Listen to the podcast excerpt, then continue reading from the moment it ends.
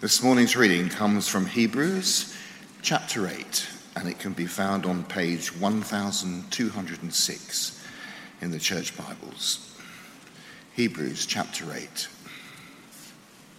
Now, the main point of what we are saying is this We do have such a high priest who sat down at the right hand of the throne of the majesty in heaven and who serves in the sanctuary, the true tabernacle set up by the Lord, not by a mere human being.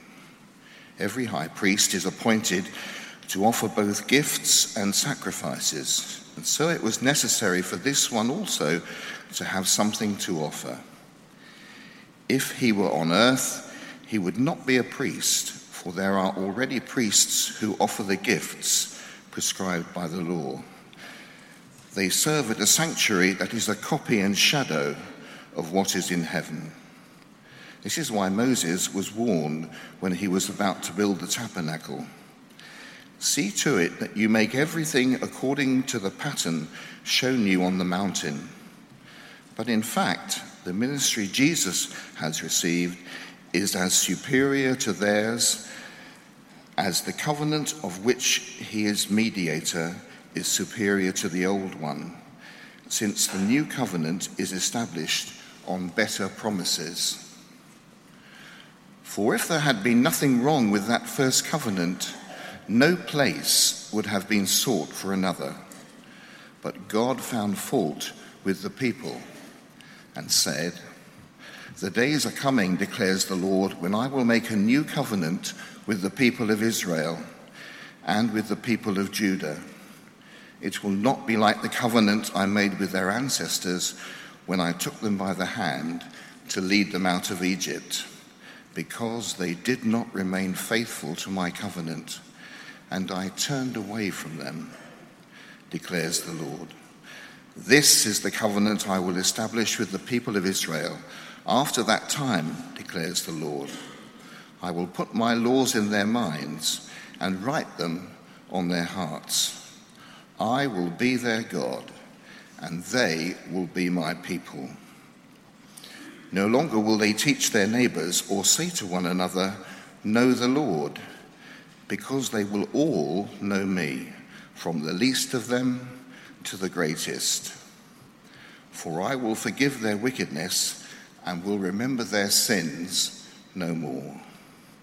By calling this covenant new, he has made the first one obsolete and what is obsolete and outdated will soon disappear.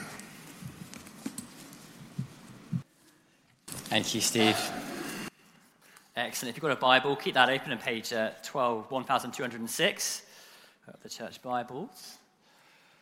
Um, I wonder if uh, anyone here is a Bake Off fan. Non Bake Off fans? Yeah, a few. Uh, I don't know particularly if you watch kind of Bake Off and the, kind of the extra slice, the bit kind of happens afterwards. And on the extra slice, uh, they, they inevitably get people to send in uh, photos of cakes they've made. Um, so I've got a, a, few little ones here. So uh, here's a kind of one if you wanted Ariel, a little princess. How would you feel if, uh, if this turned up for you? Just, I don't know, quite know. Uh, or, or maybe another princess named Belle, another one there, look. That's a delightful little princess. This is a personal favourite, I think. Yeah, Big Birds. This is actually quite scary. It looks a bit like they've just cut off his head and put it in a jar and just and going on. Uh, and then we've got oh, head. This is somebody. This is not a picture. This is someone trying to make uh, that sort of chocolate hedgehog cake, and they ended up making something out of alien. uh, now here, this is it. The last one. This is the other way around. Um, so here's a, a cake for you. I wonder if you know who that is. There is a clue in the picture if you've got very good eyesight. It is, of course, the old Prime Minister of New Zealand, Jacinda Ardern, uh, recently married. It's an identical look-alike. I think you agree. Um, okay, uh, why have we just sort of done that? Well, uh, last week we saw that Jesus was greater than the priesthood, uh, and today uh, we're going to see that actually that what Jesus brings, uh, he's not simply a greater priest, uh, he's somebody who brings in a new covenant. Uh, he is, if you will, the real deal. He's not somebody who's an imitation. Uh, he's not somebody who's a forerunner. Uh, he's not somebody who's a copy. He is the real deal. Uh, he's the one who serves in the true temple. He's not a knockoff or a substitute. He's not a poor uh, cake that's been made. He's absolutely the real thing. So, with that in mind, uh, let's uh, pray uh, as we begin. Uh, Father, we thank you uh, for Jesus. Thank you that we get to look in his word today. And Lord, we pray that even though perhaps some of these truths will be familiar, Lord, we pray that you would bring a freshness and a joy to them, to our hearts today. In Jesus' name. Amen. So, as we said last week, uh, chapter 7, uh, Jesus established the fact that, uh, sorry, the writer of Hebrews established the fact that Jesus was greater than the Levitical priesthood. So, what's he doing now? Well, verses 1 uh, and 2. Uh, now, the main point of what I'm saying is this we do have such a high priest who sat down at the right hand of the throne of the majesty in heaven, who serves in the sanctuary, the true tabernacle set up by the Lord, not by a mere human being. Jesus is serving in the heavenly uh, tabernacle. Now, uh, the tabernacle, uh, we have to kind of go back and put our, our, our memory hats on from when we looked at Exodus. Uh, and we can jump back to uh, September the 10th uh, of last year, where Nick was preaching. So, from Exodus chapter 25, you can go look it up on YouTube to hear the whole sermon. but preaching about the tabernacle of the way that, that the Lord was able to be with his people uh, the way that he's able to, to, to, to be present with them as they wander around the wilderness. Uh, that is how the Lord was able uh, to be with his people.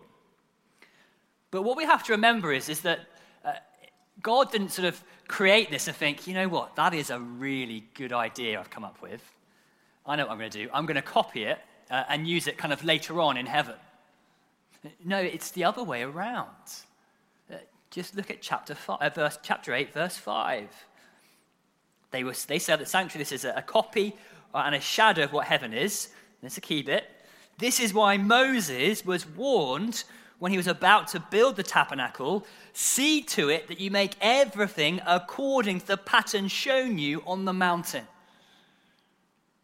It wasn't as if Moses kind of created this thing and thought, that's quite good, I'm going to nick that.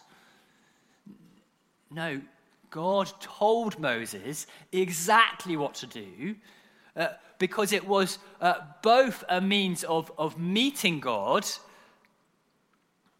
but also it was a message about him.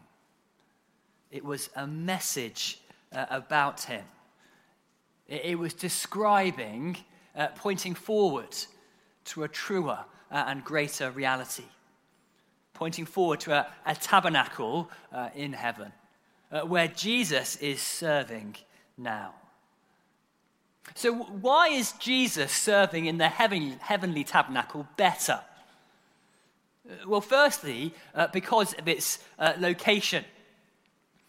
So, the tabernacle, of course, is a, is a, a physical place, it's limited to a, an individual location. Uh, so, Jesus at the moment is not somewhere in the Middle East serving in a tabernacle,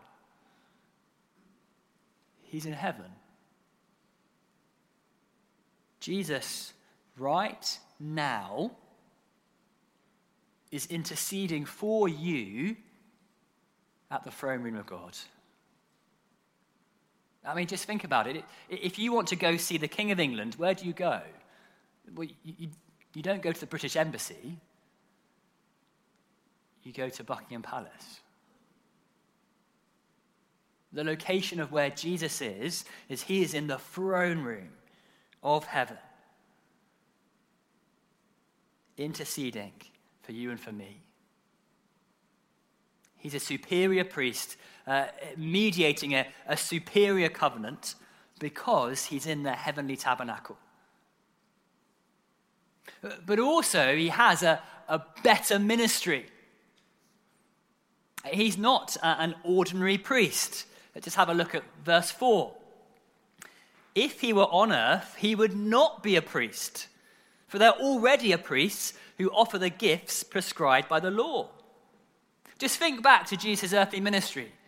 At no point he went to the temple, but at no point did he go into the center of the temple, to the Holy of Holies, the places where only you know, the high priest went once a year.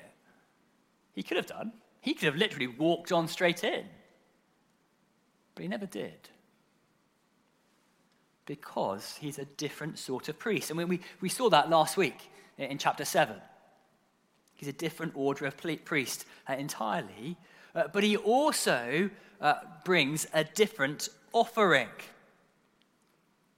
Uh, just if you've got a Bible, just glance up uh, to the previous chapter and particularly look at verse 27 of chapter 7. It says, Unlike the other high priests, he does not need to offer sacrifices day after day, first for his own sins and then for the sins of the people. He sacrificed for sins once for all when he offered himself. Verse 4, chapter 8.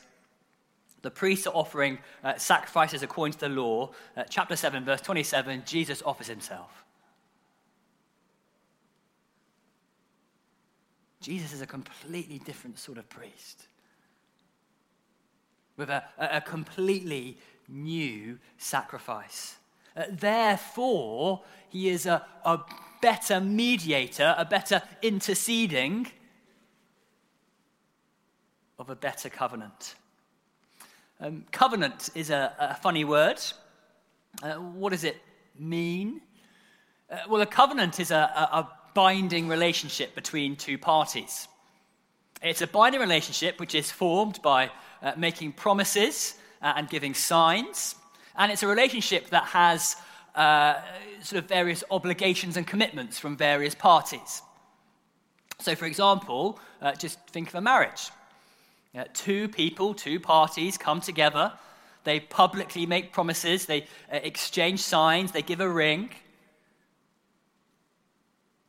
and they promise obligations and commitments to one another. They promise to be faithful to one another.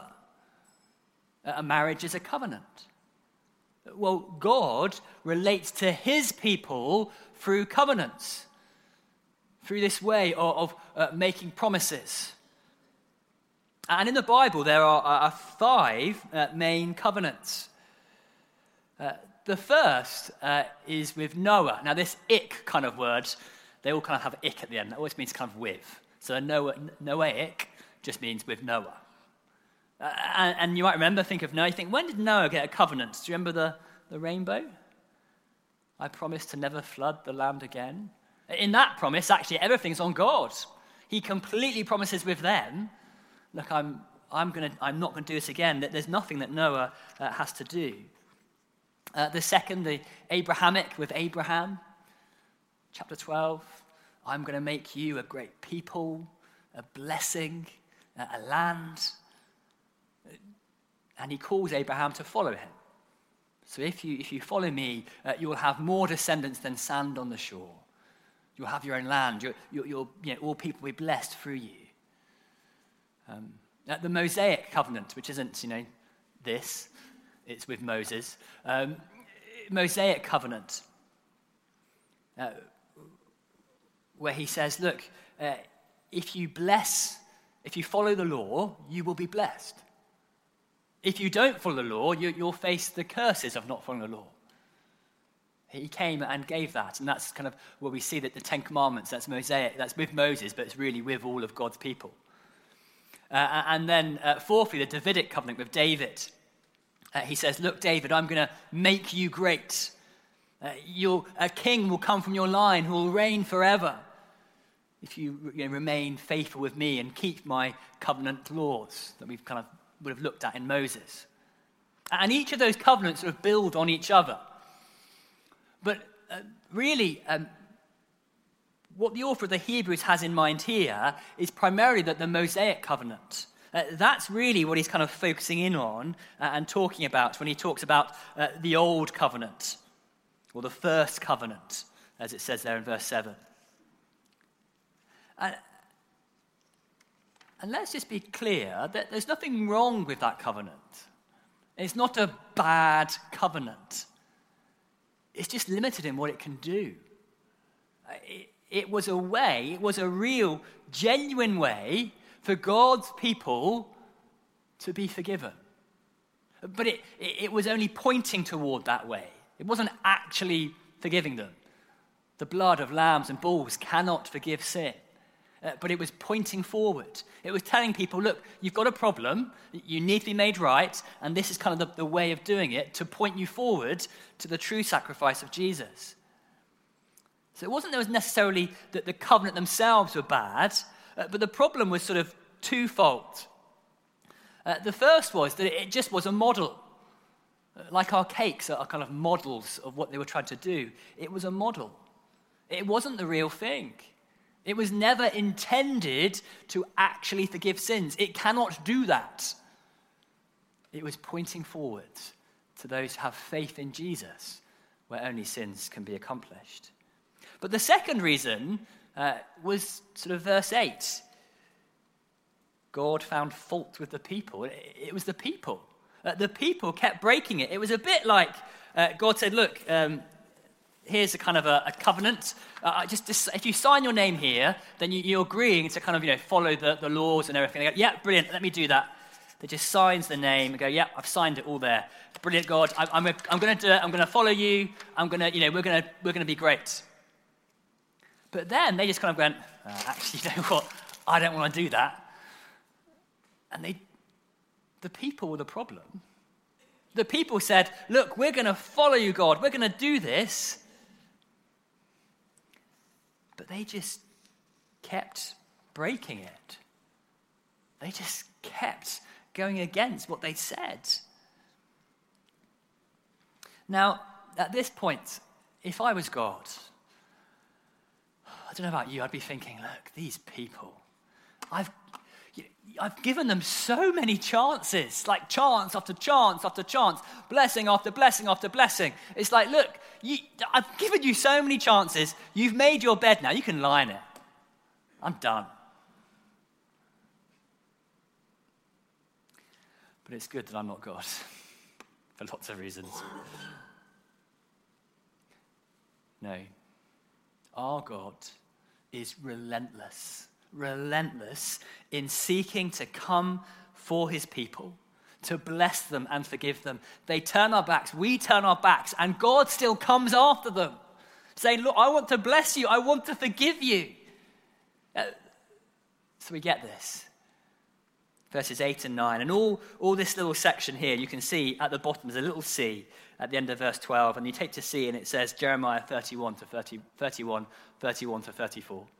It's a quotation from the book of Jeremiah. This isn't kind of something that God is putting retrospectively in. This is in uh, before Jesus came. This is what he going. This is, this is what God says. I am going to do. Verse eight. The days are coming, declares the Lord, when I will make a new covenant with the people of Israel and the people of Judah. It will not be like the covenant I made with their ancestors when I took them by the hand to lead them out of Egypt, because they did not remain faithful to my covenant and turned away from them declares the Lord.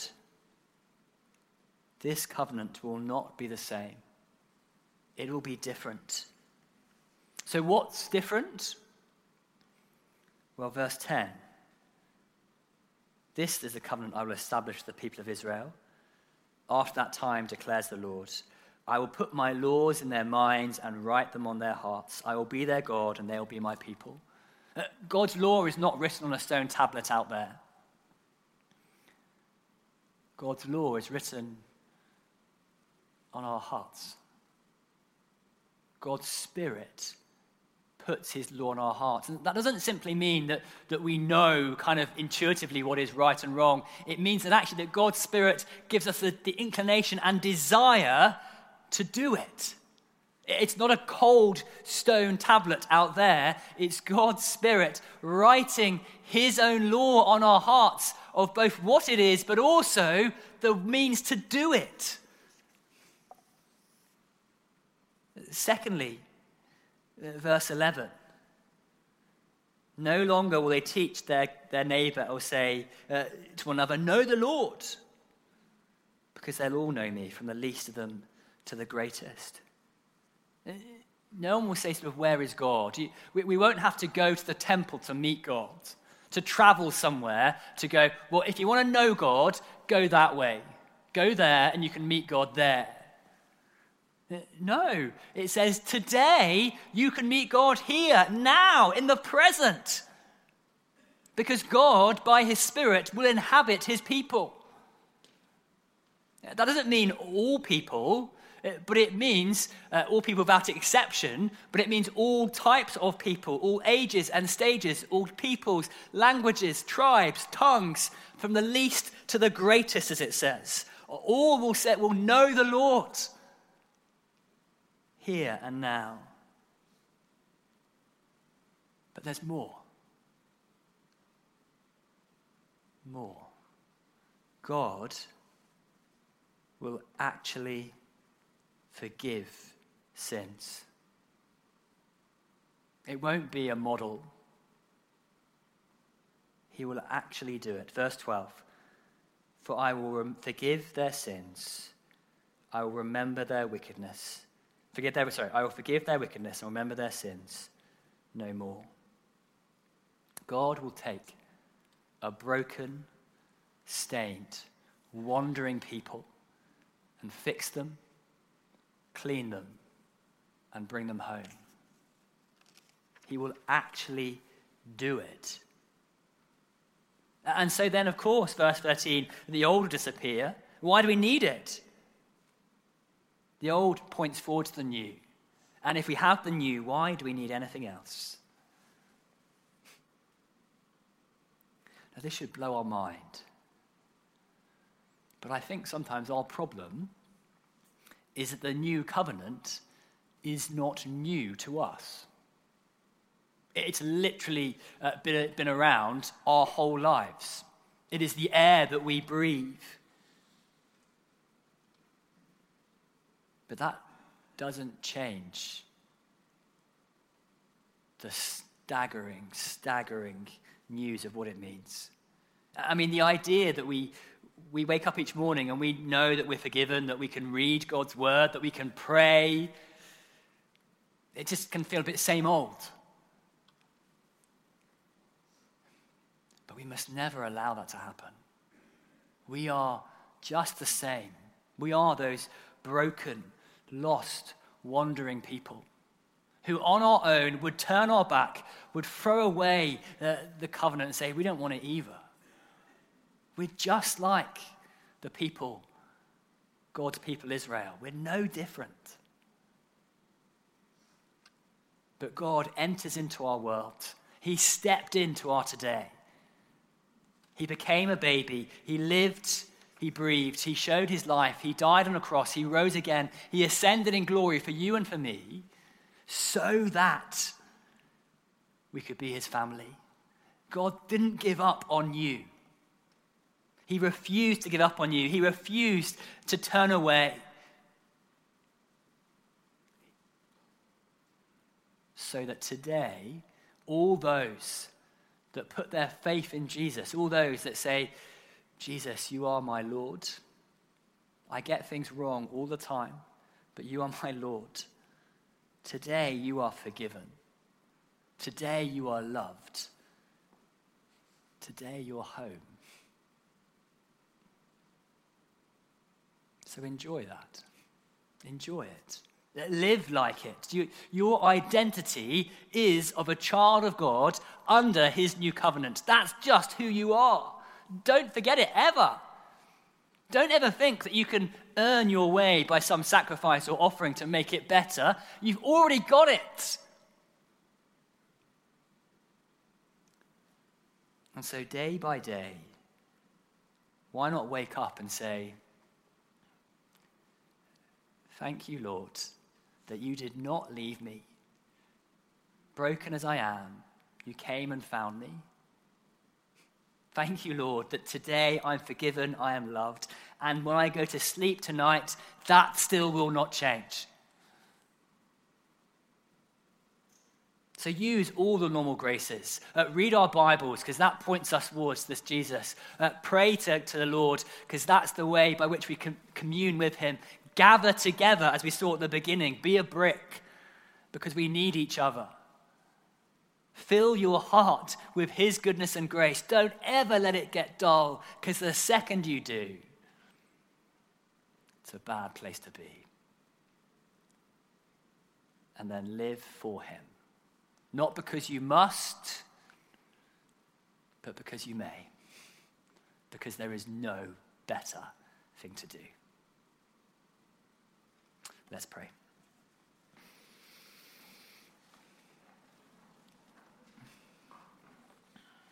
Father, we thank you that Jesus is the guarantor of a better covenant a covenant which uh, isn't a foreshadow, isn't a pointing, but is the real deal, the one that actually means that we stand here this morning as forgiven sinners, raised to life in Christ as your children. Lord, would you help us to never lose that wonder? In Jesus' name we pray. Amen.